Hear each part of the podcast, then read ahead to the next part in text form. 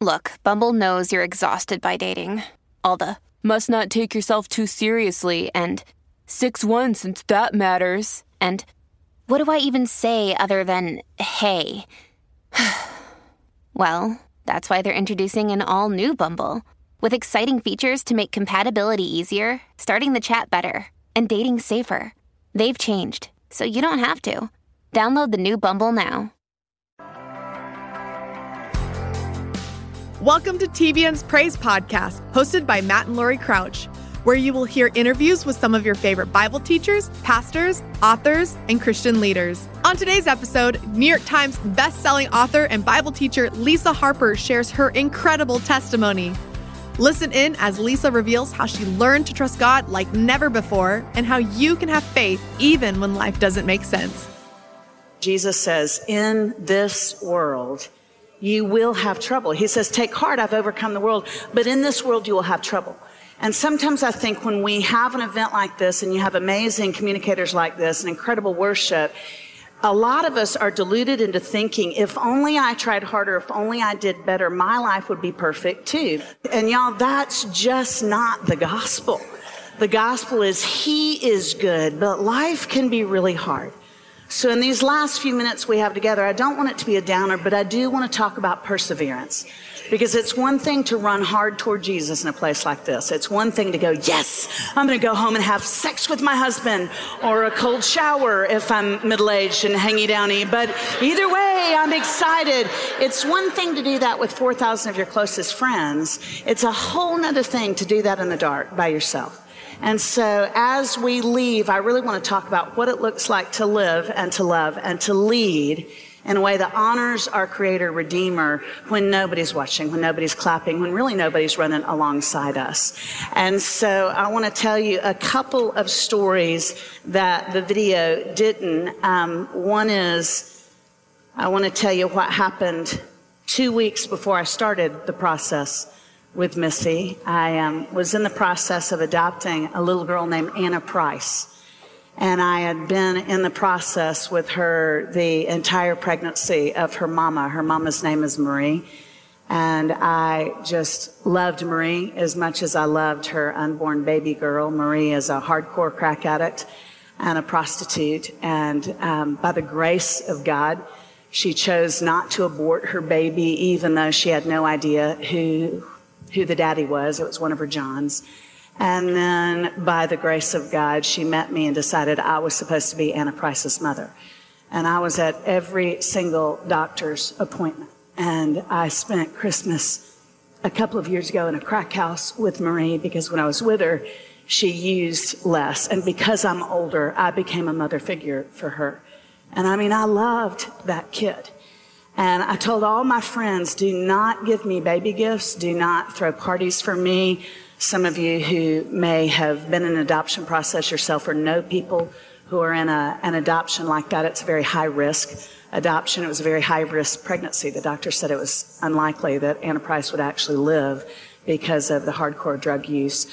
But, you know, month after month, she kept getting stronger and stronger and stronger. But I still said, y'all, don't give me any baby gifts. I really won't know until about a week before she's born if I actually get to bring her home to Tennessee. And 5 days before I was supposed to go pick her up, the adoption agency called me and they said, Lisa, it's unbelievable, but every single paper has been signed. Even the state where Marie lived, they have agreed with the state of Tennessee. The only person who's legally allowed to bring Anna Price home from the hospital is you. They said, you can go ahead and get everything ready. You can go ahead and buy the crib. She's coming home with you. Her name is legally Anna Price Harper.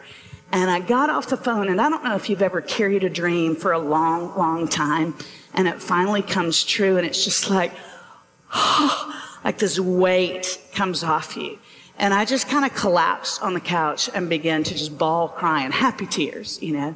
I was just like, I can't believe it. After all these months of kind of holding my breath and all those years of not thinking I was good enough to be a mom, thinking I was too damaged to be a mama, I was like, oh my goodness, in less than a week, I'm going to have a baby girl in the upstairs bedroom. I was just undone.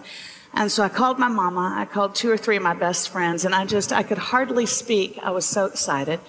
And about 30 minutes after I got that phone call, there was a knock at the door, and it was the UPS man, and he handed me this big box, and I saw on the return address it was from a friend of mine in Atlanta, and I sat down on the couch and cut it open, and then just went, oh my goodness, because there was a miniature from 0 to 6 months mink coat in the box. My friend's husband has done extremely well.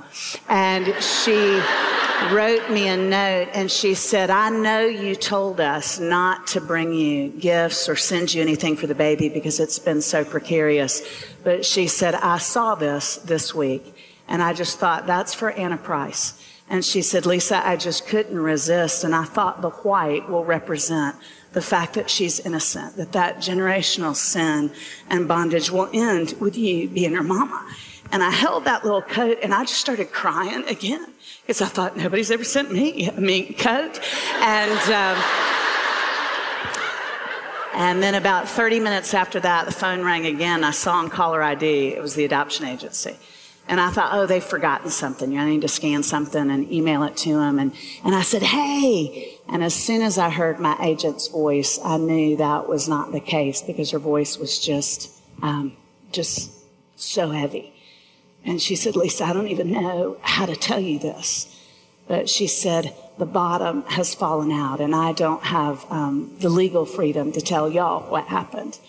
But I lost that baby and basically lost that little mama that I had just grown to love almost like a daughter. And it didn't end pretty. The bottom fell out of that story. There is no pretty bow like on that video. And I sat back down on the couch, and I thought, God, I can't do this. I have waited too long. My heart is too broken. You picked the wrong girl for a story like this. And I don't know how long I sat there crying, and they weren't happy tears anymore, before my phone rang again, and I saw it was my mama. And I thought, oh, good night. I don't even know how to tell my mom that I'm not going to bring Anna Price home. But as soon as I picked up the phone, my mama started talking before I started talking. And she said, baby, I so hate to ruin your celebration today. But she said, remember a couple of days ago when I told you about that ongoing bladder infection I had? And I said, yeah, Mom, I remember. I was afraid she'd be able to tell I'd been crying. And she said, well, we just got the test results back. The doctor just called me, and it's actually not a bladder infection at all. I have cancer, and it's stage 4. It's metastasized into 4 major organs. And she said, honey, it's just not good. And she said, I need you to pray for me. And so I didn't even tell her about Anna Price at that point. I just started praying for my mama. We were both crying. We got off the phone. I thought, I'll call her later when I'm stronger and she's stronger. And I'll tell her that she's not going to have a granddaughter. We have 3 grandsons in our family, but no granddaughters. And then about 30 minutes after that, my phone rang again, and it was my daddy. My parents divorced when I was 5, and I love my daddy. He was a very, very gruff man. He was very abusive when I was younger, but he tendered in his old age. Really loved Jesus, who's kind of like a miniature John Wayne. And I thought, oh, good night. I don't know how to tell this to my dad. I hadn't called him yet and told him that Anna Price was coming home, and so I thought, he'll be able to tell, because I don't know if I can talk. But again, he started talking, even though my dad was kind of a monosyllabic man. He started talking before I did, and he said, baby, the cancer is back. My dad successfully, we thought, had battled colon cancer for a couple of years. And he said, I just came back from the surgeon's office, and he said, honey, I need you to pray for me, because he told me that it is now in both lungs, and the surgeon just gave me 2 months to live. And he said, it's going to be okay. I don't want you to worry about it, but I just want to tell you she could pray. And I honestly don't remember the end of that phone call. I don't remember if I prayed for my dad or not. I just remember putting the phone down and going, God, I can't do this. This is too hard. And y'all, I heard like 2 words from the Lord. He said, stand Lisa, stand and lean. I've got you. I've got this. Let me carry you. That was 2 weeks before I got the phone call about Missy. I named Anna Price after a woman in Luke's gospel. If you have your Bible, we're going to look at this story pretty quickly. I named that little girl I loved so much Anna Price because I love Anna's story in Luke chapter 2. She's one of my favorite women in Scripture. The women in Scripture who are great leaders, who are called prophetess.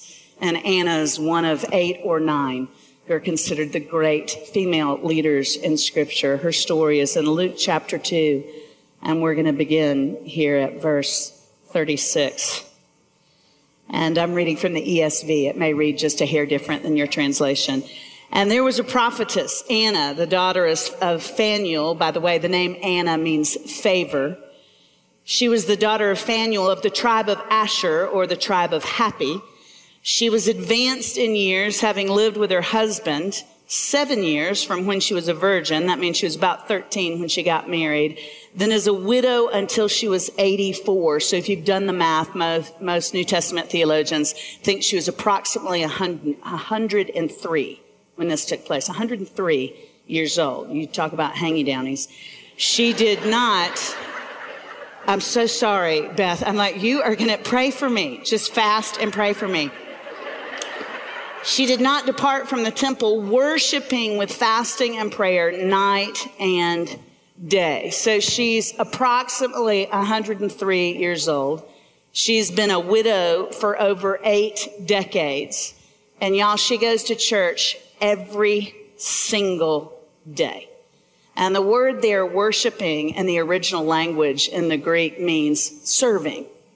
So she went to church and she just poured everything she had into God's purposes and God's people. So I always imagine her, you know, she's across the street from temple. She's at the Hebrew home for retired persons. And she gets up every morning and she pulls on her Spanx and she pulls up her nude pantyhose and her stretchy pants, which I believe are from Jesus. And she walks across the street to temple. And then she goes to the storeroom and she gets some linseed oil and a rag. And she starts rubbing the pews. And she starts praying for the people she knows are going to be worshiping if they're Baptist on Wednesday night and Sunday morning. She just starts serving in the temple. And y'all, she does that year after year after year after year. 80 plus years she waits for her dream to come true. Her dream was, I will see the salvation of God's people. I'll see Jesus. 80 years she persisted. She waited. You know, waiting and perseverance are not very popular terms in postmodern culture. I feel like they're kind of like a hot dog vendor at a vegan festival. You know, nobody's real excited about perseverance and waiting. And yet God talks about that all the time in the analogy of Scripture from cover to cover. And I'm a total cover to cover Bible girl. From cover to cover, God talks about the benefit of waiting. I brought just a few of the verses, beginning with, I waited patiently for the Lord, and he turned to me, and he heard my cry for help. I waited for the Lord, and he heard me. The next one is Isaiah 30:18. Therefore the Lord waits to be gracious to you, and therefore he exalts himself to show mercy to you. For the Lord is a God of justice. Blessed are all those who wait for him. Do you know in the Hebrew what the word blessed means is happy? It means your joy and your ability to wait are mutually connected. Those are congruent. Your ability to stand and wait and your capacity for joy, to be happy, those are actually congruent. Those are related. Isaiah 40, you know this one. Most of us cross-stitched it if we grew up Baptist-Costal. But those who hope in the Lord will renew their strength. They will soar on wings like eagles. They will run and not grow weary. They will walk and not faint. Chris quotes this all the time. The next one is in Lamentations. God proves to be good to the man who passionately waits To the woman who diligently seeks, it's a good thing to quietly hope for help from God. It's a good thing when you're young to stick it out through the hard times. And then I believe we have 2 Peter 3:13-14. But according to his promise, to God's promise, we are waiting for new heavens and a new earth in which righteousness dwells. Therefore, beloved, since you are waiting for these, be diligent to be found by him without spot or blemish and at peace. God says, wait. If you'll wait, you'll be happy. God tells his people, I want you to stand. I'm going to do the work. I want you to stand. And then after you see the Red Sea part, he says, all right, gone now. Y'all need to move. Right after that, he tells his people, I want you to be trained in war. You have seen my providence. You have experienced my presence. I hovered over you like a cloud by day and a pillar of fire by night. I have provided for you everything you needed and almost everything you wanted. And so now I want y'all to raise up shields and swords to speak the word of God. You hold God's word, these promises. Y'all, this is not a textbook.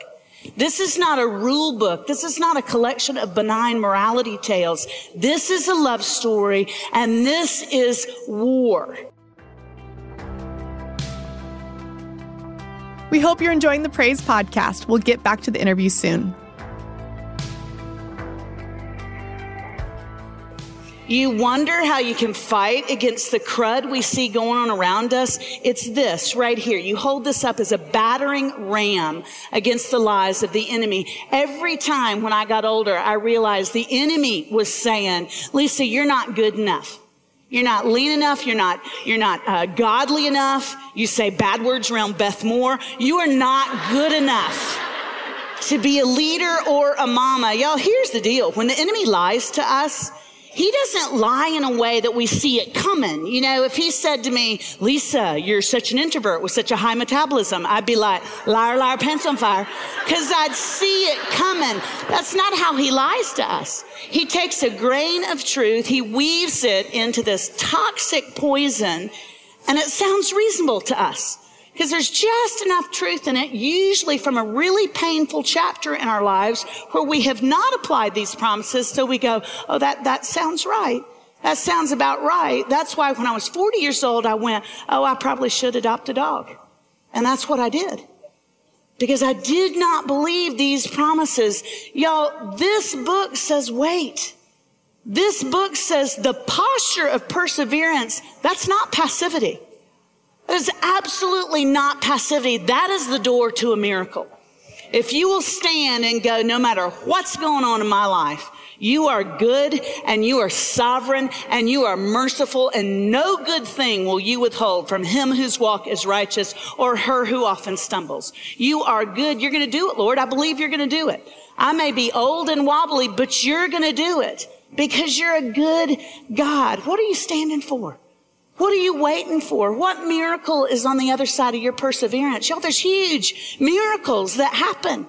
I love the story of Anna, because if you back up, you read in the middle of Luke 2 about this teenage couple named Joseph and Mary. And they bring this baby boy named Jesus, Emmanuel, God with us, wonderful counselor. According to the book of Moses, they bring him to temple in Jerusalem when he's 8 days old, because that's what the law of Moses said they had to do. It said the first male who opens the womb, in other words, the firstborn son in every family, you bring him to temple and you present him before the Lord to be consecrated to the Lord. You present him before the Lord as an 8-day-old infant. So you stop and think about Anna. She's 103 and she's in the girls' bathroom. She's refilling the paper towel dispenser. And she hears her best friend, Simeon, who's also old as dirt, and he's in the temple. She hears him begin to sing, because Dr. Luke says Simeon, this man, had also prayed the same thing Anna had prayed. Lord, don't take me home until I see you. I don't care about anything else, Yahweh. Just let me see Jesus. Let me see Jesus. Most theologians think he's in his 80s based on some other documents. So he's an old man. She's an old woman. I don't know if they dated. It would be so cool if they did. But when he sees this teenage couple walk in to temple, and Joseph is wearing a backpack from the Gap, and there's pigeons squawking in the backpack because they didn't have enough money for doves to sacrifice. They had to get the scratch and dent version of sacrifice because they were poor. And they come walking in the temple, and he's got pigeons in his backpack, and Mary is carrying an 8-day-old baby boy, and the second Simeon sees that baby, he goes, oh, it's Jesus. It's Jesus. He is the Savior of all mankind. He begins to sing a song he's written himself. He's never sung it before. He begins to sing in temple, and Anna's in the bathroom, and she hears the song, and because he's old, his voice is thin, and it's wobbly, and she thinks, oh, he's broken another hip. And she charges into the temple so that she can help her friend, and the second she starts running toward him down the aisle, she sees that baby. And Anna, 103 years old, we're told, and coming up at that very hour, she began to give thanks to God and to speak of him to all who were waiting for the redemption of Israel. He's here. Y'all, holding up a sword and a shield and standing. That's not the posture of passivity. That's actually the posture of power. To say, he will do it. Lord, I'll walk where you tell me to walk, and until you tell me to move, I'm going to stand here with my front to the rest of the world, and I'm going to say, my God is a great God. The two biggest miracles I've seen with my own eyes that happened in our family were on the other side of waiting. On the other side of waiting a long time. The first you know about, it's my baby girl, Missy. She was actually my third adoption attempt. I can't imagine life without her. She's not my hope. Jesus is my hope. But how kind that he gave me a kid who looks almost exactly like me. You know, most people can't tell she's adopted. The second miracle happened 2 weeks after I committed to adopt Missy. 2 weeks later, my mom had major surgery. And she went in. She had a 5-hour surgery. And the surgeons came out and they said, we think we've gotten all the cancer. We believe as a result of this surgery, your mom has a really good shot at living past this. And then 3 days later, when she was still in the hospital and her health was declining, the surgeons met with my sister and I again, and they said, we actually can't explain why her health is declining. But if something doesn't turn around, her numbers are getting lower and lower and lower. And even though we think we got the cancer, we also think y'all need to prepare for your mama's death. And my sister and I were keeping vigil at her bedside. They had intubated her. She wasn't speaking much. She was mostly out of it. But 4 days after the surgery, she opened her eyes and she kind of whispered, I need to see your father. My sister looked at me because our dad, our stepfather, Dad Angel, had died a year before. And we thought she was just groggy from the meds, and she thought Daddy was still alive. And so my sister is not as gabby as I am, and she thinks I'm closer to Mama, so she was like, it's on you. You got to tell her. And so I leaned down and I said, Mama, I am so sorry, but Daddy died last year. I said, remember, Daddy died in the hospital this time last year. And she said, not that Daddy. She said, I want to see your father. I want to see Everett. You know, my mom and my dad divorced when I was 5 years old, and it was as ugly a divorce as I've ever been witness to. A lot of abuse, extreme anger, huge animosity. I think they had spoken maybe 2 sentences in 40 years. My mother and my father pretty much hated each other. And so I wasn't even sure how to respond. But I said, okay, Mama. And I called Dad. This is the daddy who had colon cancer that metastasized to lung cancer. And I said, Daddy, you know, we're in the hospital with Mama, and she's asking for you. And he said, all right, I'll be there in an hour.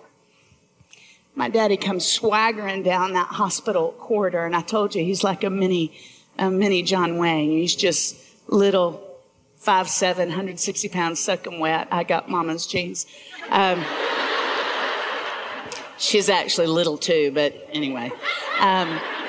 He comes swaggering down the hallway, and he's a quiet man, kind of a taciturn man. And he came up to my sister and I. He had called us when he got there, so we were outside Mama's hospital room. And he said, "I love you girls. Your mom and I need some privacy.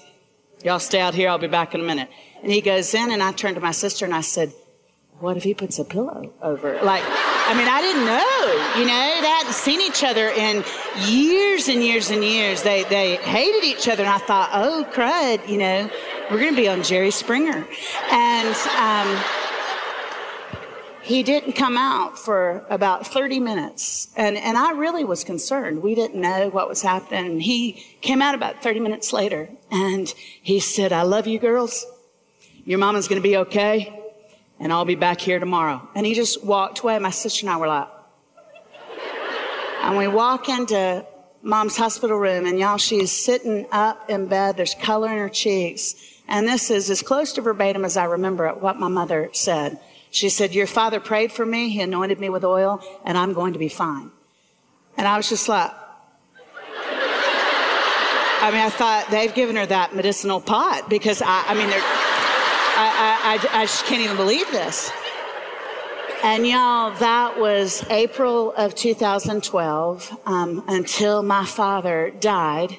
My daddy Harper died February 13th, 2013. And until my daddy died, every single day, he and my mama talked on the phone. And she saw him. They saw each other 2 or 3 times a week. It wasn't romantic.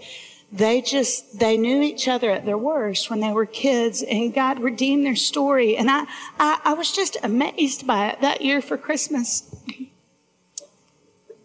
I went home to Orlando, and Mama said, "I've invited your dad to be here." And we had this big family Christmas where all my aunts, my first cousins, and my uncle come in, and we were at my Aunt Darlene's house that year. And I thought, you know, Mama has kind of romanticized this, and she and Daddy are friends now, but I thought, our family is not going to accept Daddy because he was mean and really abusive when I was younger. And, you know, they're protecting their sister. And so I was nervous. And Daddy comes walking in. I'll never forget it, y'all. It was a few weeks before he ended up being bedridden with hospice. He comes walking in. He's still got a little bit of John Wayne swagger.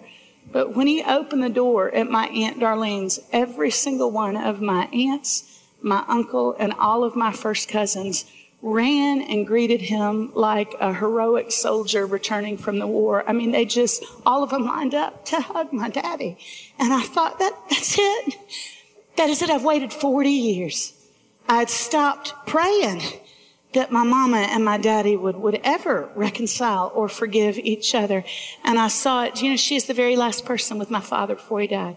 She was holding his hand, reading the Bible to my daddy. You know, redemption happens. Some of us just have to learn to wait. To stand in the promises. He is good, and he does good. And ultimately, everything will work out for our good and his glory. I want y'all to stand up, holding up your sword. And some of y'all are just going to have to stand a whole lot longer and go, "I'm standing for my marriage. I'm standing for my children. I'm standing for the children I have yet to be a mama to. I'm standing for unbelievers in my family. I'm standing for my mean old daddy. I am going to stand because he is good and he does good."